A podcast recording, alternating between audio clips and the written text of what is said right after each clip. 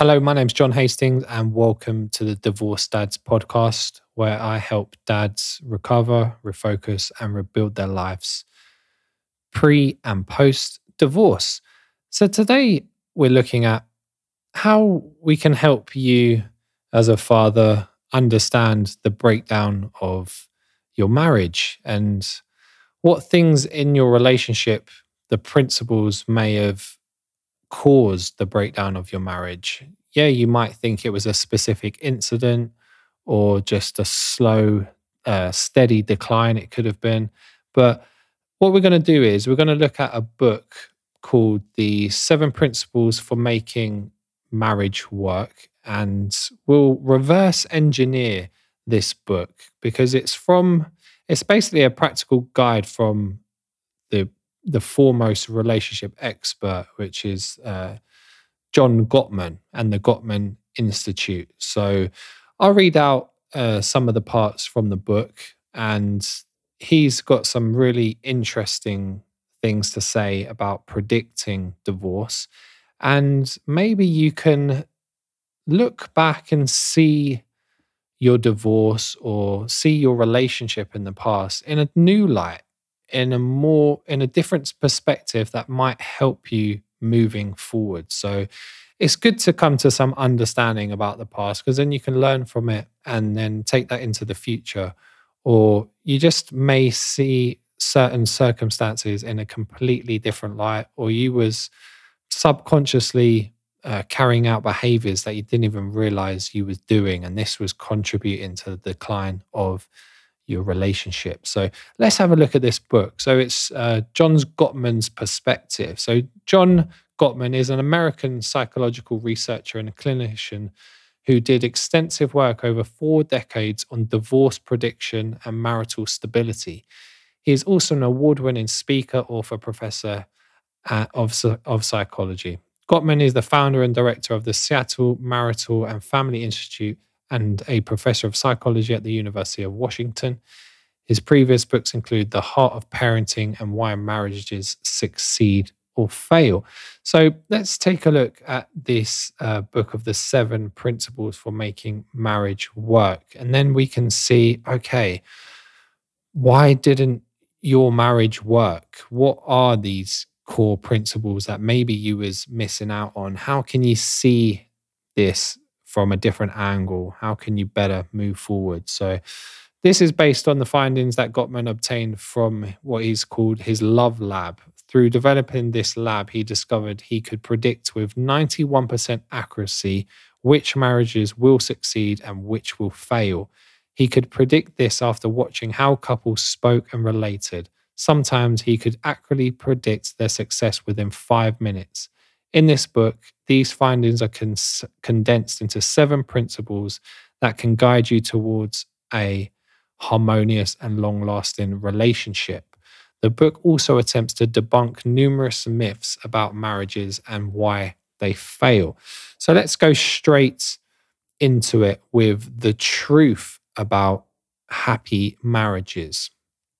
So it says the first chapter of the book introduces John Gottman's concept of a love lab the lab helped Gottman decipher between marriages that will succeed and those that will fail. On top of this, the lab also highlighted that the couples therapy would not work in the long term.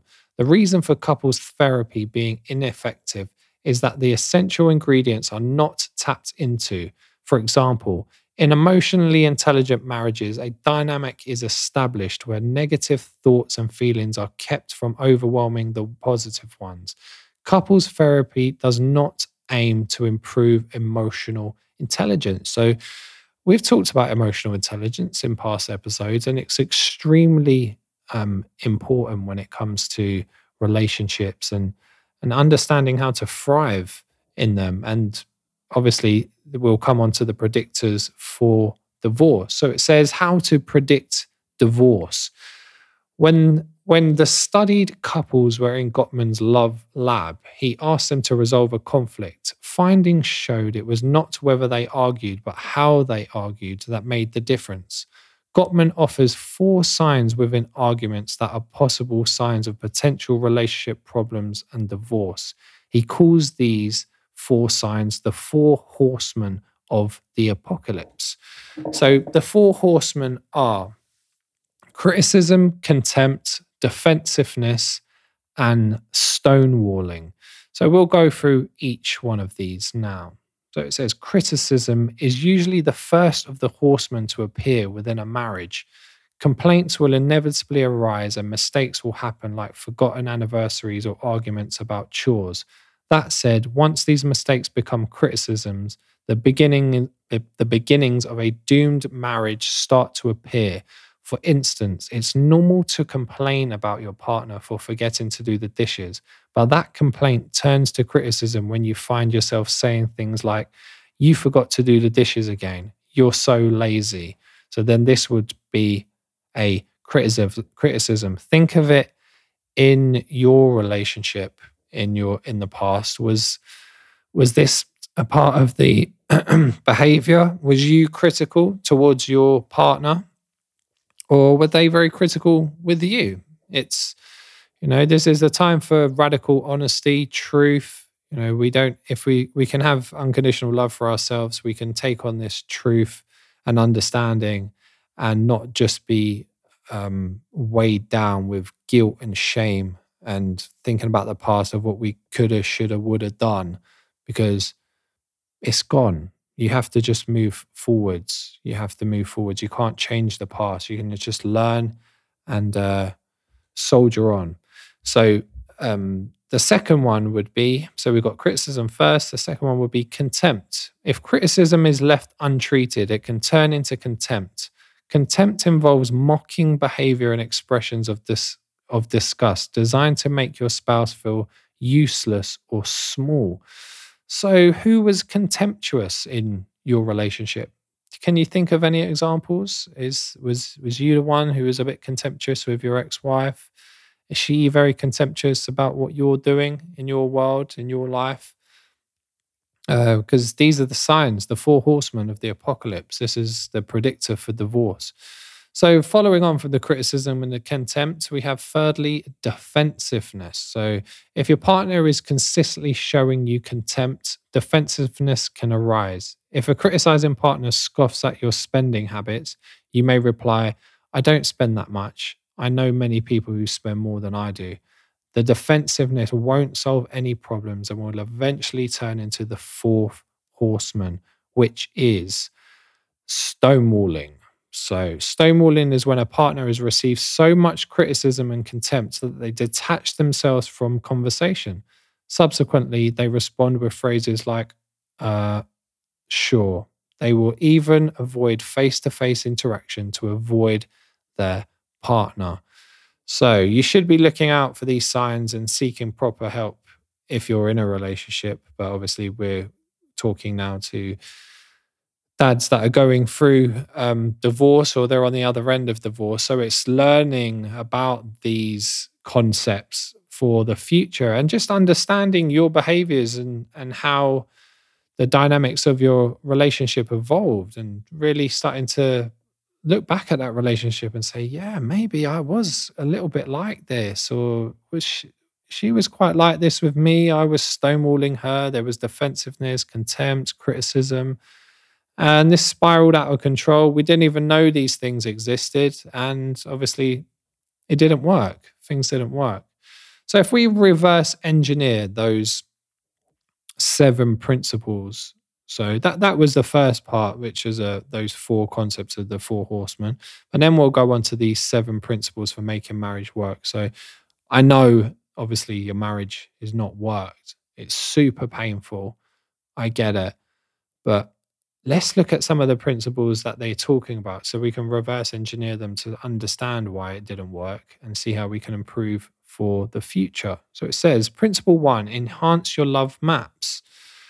Like the second law of thermodynamics, which says that in closed energy systems, things tend to run down and get less orderly, the same seems to be true of closed relationships like marriages. My guess is that if you do nothing to make things get better in your marriage, but do but do not do anything wrong, the marriage will still tend to get worse over time. To maintain a balanced emotional ecology, you need to make an effort. Think about your spouse during the day. Think about how to make a good thing even better and act. So, is that something you was doing before? Is that something your partner was doing? It's easy over a long period of time, the longer you're with a partner, to just get super complacent. Um, you take them for granted, you take each other for granted, and things can deteriorate. So it says couples that know everything about the other person have what Gottman considers a detailed love map. A roadmap tells you how to get to your destination. A love map shows you how to know and love your partner. The more detailed the map, the stronger the love. The author tells us the story of Rory and Lisa, a couple who became distant from each other over the years. Rory, a pediatrician, ran an intensive care unit for babies. He had several stresses that came with his work. He would even stay overnight at the hospital, making for a strong work life but a rocky home life. Rory spent so little time at home that he didn't even know the family's dog's name. His love map was sparse and he was missing critical details that would strengthen his home life and marriage. Couples who take the time to establish a detailed love map are much better prepared to sh- for stress and conflict when they arise. For instance, a newborn baby can drastically change the dynamics of a relationship and can change a partner's aspirations and life philosophies. Gottman explains that studies suggest 67% of couples experience dissatisfaction in their relationship after the arrival of a new baby. The remaining 33% had detailed love maps that prevented them from losing their way. The lesson here is that the more you know and understand about your spouse, the easier it is to stay connected despite life's challenges. It's also important to remember that love maps never stay the same. Just as a baby can change the relationship's dynamic, a baby can also alter a parent's a partner's love map. Take the example of Maggie and Ken, who quickly jumped into marriage and started a family. Despite their brief relationship, they understood the ins and outs of one another, their fears, hopes, and dreams. At the time of their marriage, Maggie was dedicated to her career as a computer scientist. Once Maggie gave birth to her daughter, she put aside her career to stay at home and take care of her child. With new priorities, Maggie's love map changed, and Ken had to realign his own to stay on the same path as Maggie. So that was principle one. Knowing the love maps, you know, this is not a time for you to, to you know, I know regret can sometimes kick in when you're hearing these things, but just see it as see it as understanding. I think instead of it just seeming like a, a mess of things and you don't understand where it went wrong or exactly what happened, you can start to piece together um, slowly what was going on, what went wrong, and what you can learn from it because you'll feel a lot better. Trust me, moving forwards. So, principle two nurture your fondness and admiration. Says, I found 94% of the time that couples who put a positive spin on their marriage's history are likely to have a happy future as well. When happy memories are distorted, it's a sign that their marriage needs help. Gottman provides the examples of Rory and Lisa again to explain how you can nurture your fondness and ad- admiration.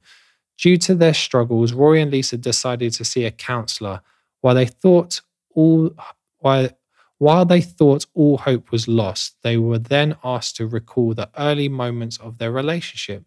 This exercise made them discover a glimmer of hope that they realized they still had some fondness and admiration for one another.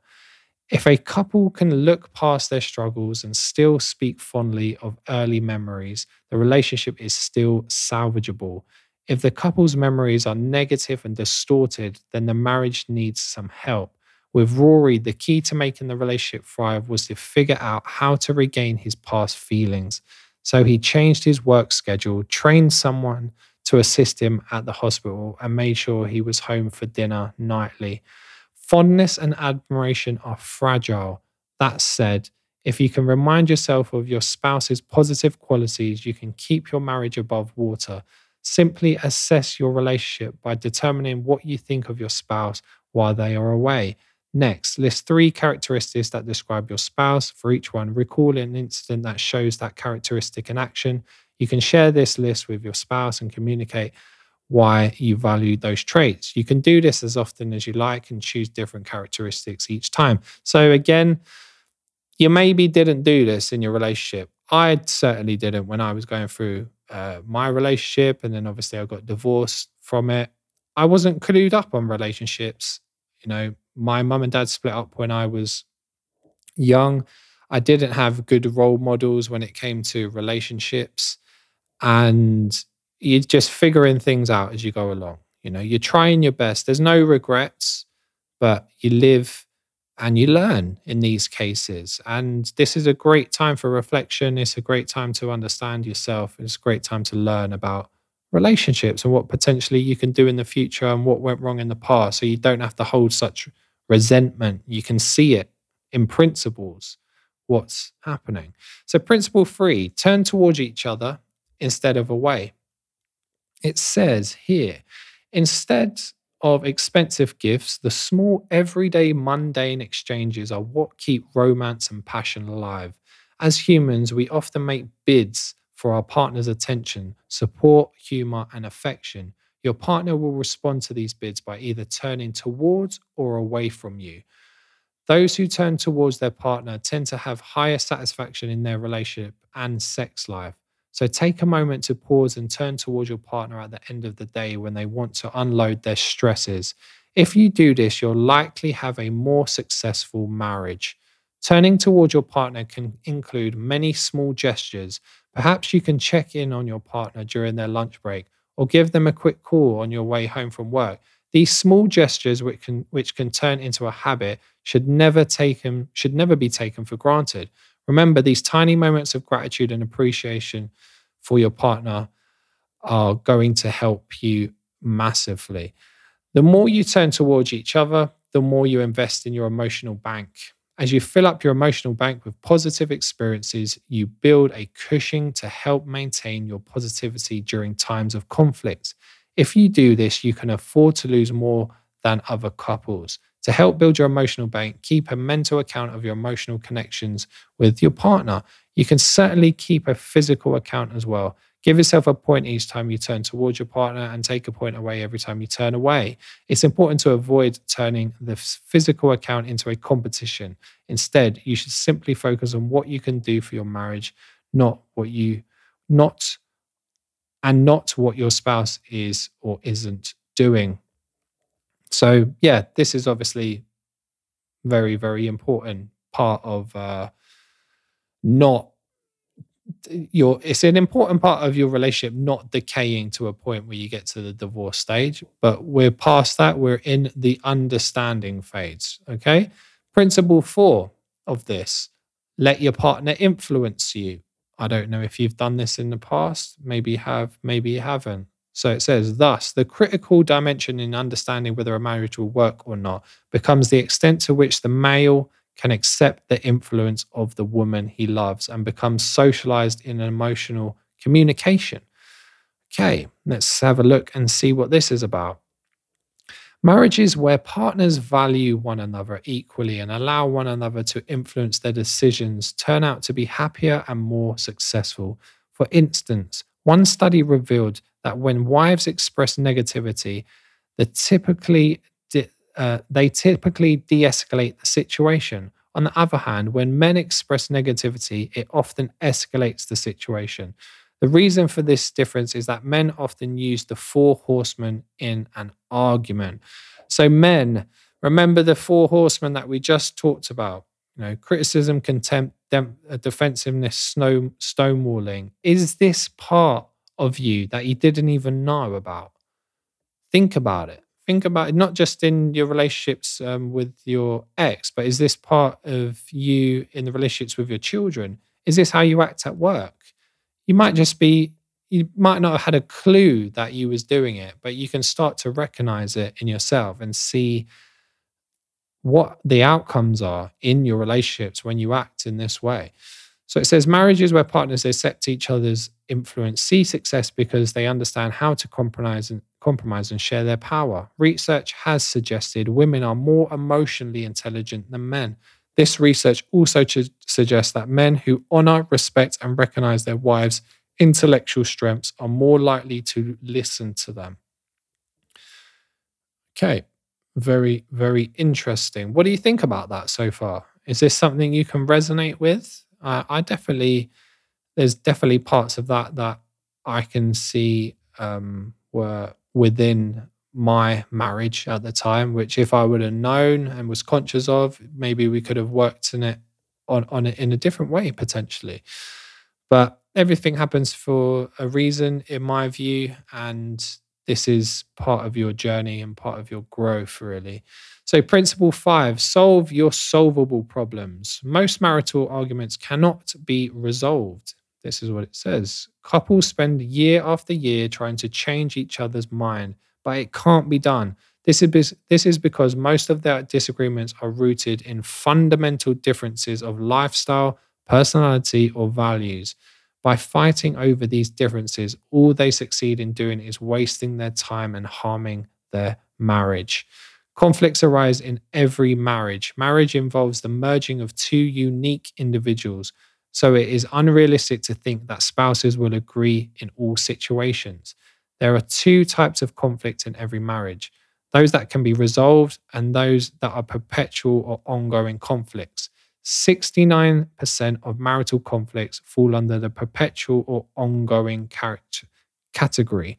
The five main ongoing conflicts are one partner wanting a baby and the other not being ready. One partner wants sex more frequently than the other. One partner rarely does the chores until the other nags them. One partner has a different faith than the other and both want to raise the children in their faith. One partner believes the other is too critical of the children. Do you resonate? Can you look back at your marriage? Can you see this? Can you see potentially where we can learn, grow, and improve from the future with this in, in, future relationships. Despite these conflicts, couples can remain happy if they have found a way that works for them to deal with the differences. Sometimes it only takes bringing up the conversation calmly and paying attention to the physical signs to overcome the conflicts within a marriage. Pay attention to your facial expressions, gestures, and tone of voice, and make sure they are appropriate throughout the conversation. For instance, if your wife is in tears, don't continue to raise your voice at her. Instead, keep calm and soften your tone. The model for re- resolving conflicts simply begins with softening your startup. A soft startup allows your partner to accept your influence, and the conversation is more likely to be successful. Some ways to soften your startup are avoiding blame, making I statements, not you statements, avoiding judgment, being clear, polite, and appreciative, laying everything out rather than storing things up inside. Look, I think everybody can resonate with these type of things and see the mistakes, the behavioral mistakes. Maybe you've never been modeled positive relationships. You know, maybe what you think is a positive relationship wasn't. It might have been dysfunctional and you've carried on these type of patterns. Maybe you've got some unresolved traumas that are not working for you. Maybe you've never learned about communication styles and uh, relationships or understanding human behavior, psychology. And this is a, probably a good time start because you got your whole life left to live. And trust me, emotions are very temporary they can sting like hell. It can really hurt, but there's so much potential here to learn, grow, and live a really good life. So we'll go on to principle six, which is overcome gridlock. Perpetual conflicts can feel like a gridlock in which neither spouse can see their partner's point of view. You may feel caged because you and your partner have the same argument over and over again. The goal is to be open and talk about the problem, not necessarily solve it. It may be an unsolvable problem. Crucially, you can learn to live with it by communicating with one another. To overcome a gridlock, you must both recognize that gridlock occurs when one or both of your dreams are not being respected.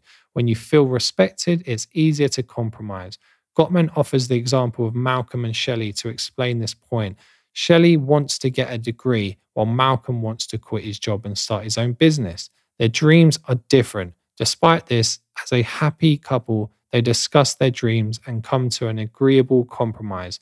Conversely, couples who don't appreciate the importance of supporting their partner's dreams will find themselves gridlocked with no end in sight. The point is that neurosis, neuroses don't have to ruin a marriage. If you can accommodate each other's crazy side and handle it with caring, affection, and respect, your marriage can thrive, Gottman says.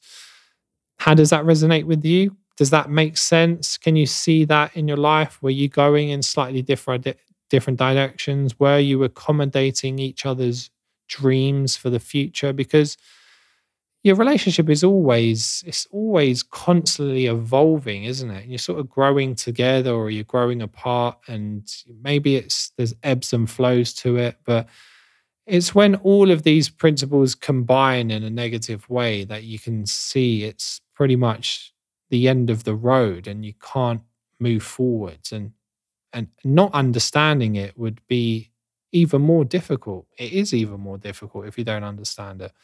So last but not least, principle seven create shared meaning. The culture Gottman des- describes in his book is the culture you and your spouse create within your marriage. Each couple and family create their own micro culture with their own customs, rituals, and traditions. This doesn't mean that you have to agree on everything, but you must be willing to grow and develop as you create your culture. Another example used by Gottman is that of Kevin and Helen. This couple entered marriage wanting to have independent careers, interests, and social circles. Due to their independence, Helen recognized her insufficient connection with her husband. She simply she simply felt like a roommate as they lived separate lives.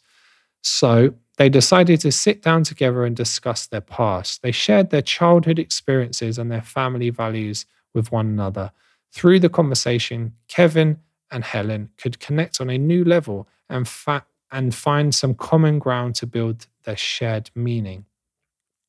To help create shared meaning, there are rituals that you must create that allow you and your spouse to connect. A simple phone call at lunch can be a small ritual that you adopt to show your spouse that you are thinking of them. Additionally, the roles we play significantly affect how we view one another and the world. You may have an idea of the role you wish to play in marriage. Despite this, you and your spouse must communicate those roles effectively to be happy. For instance, Ian and Hillary agreed the husband should be the protector and provider, while the wife should take on the nurturer role. In contrast, Chloe and Evan viewed their marriage in a more uh, equal way by both supporting each other emotionally and financially. Whatever roles and rituals you and your partner adopt, each spouse needs to agree with the, within the chosen rules and rituals. Through compromise and communication, you can enjoy um, a happy marriage potentially in the future. So that was it, guys. That was the seven principles. So, you know, this can, this podcast, this episode might be hurtful it might bring up some truths. It might shine light on some realities of things that you was doing or you were both doing in the relationship that you wasn't really aware of. And that can be quite painful. But this is not about living in regret. Like I said, this is about deep understanding, understanding yourself, understanding dynamics of relationships and seeing how you can improve as a person, become a better version of yourself, and just create better relationships across the board a better relationship with your ch- children, a better relationship with your ex, and really fundamentally, a better relationship with yourself is going to be the most important thing. So, if you like uh, the podcast and you enjoyed the episode, you can go over to John Hastings info slash lessons. Well, I'll give you the five most important lessons for dads pre and post divorce. This is a private 30 minute podcast where I go through these five most important lessons, and you also get the PDF that goes with it. So go over to johnhastings.info slash lessons and you can pick that up there. So there we go.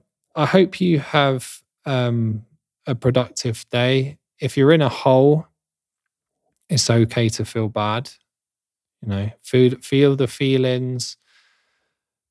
They will pass, but just sit with them and uh, reach out. You can reach out to me. There's look online. There's many different places you can reach out, but it can be a painful time. This time, pre and post divorce, is extremely difficult for guys. So don't feel like you're alone in this. You're really not. You're really not. So you take care of yourself, and I will see you at the next episode. Bye.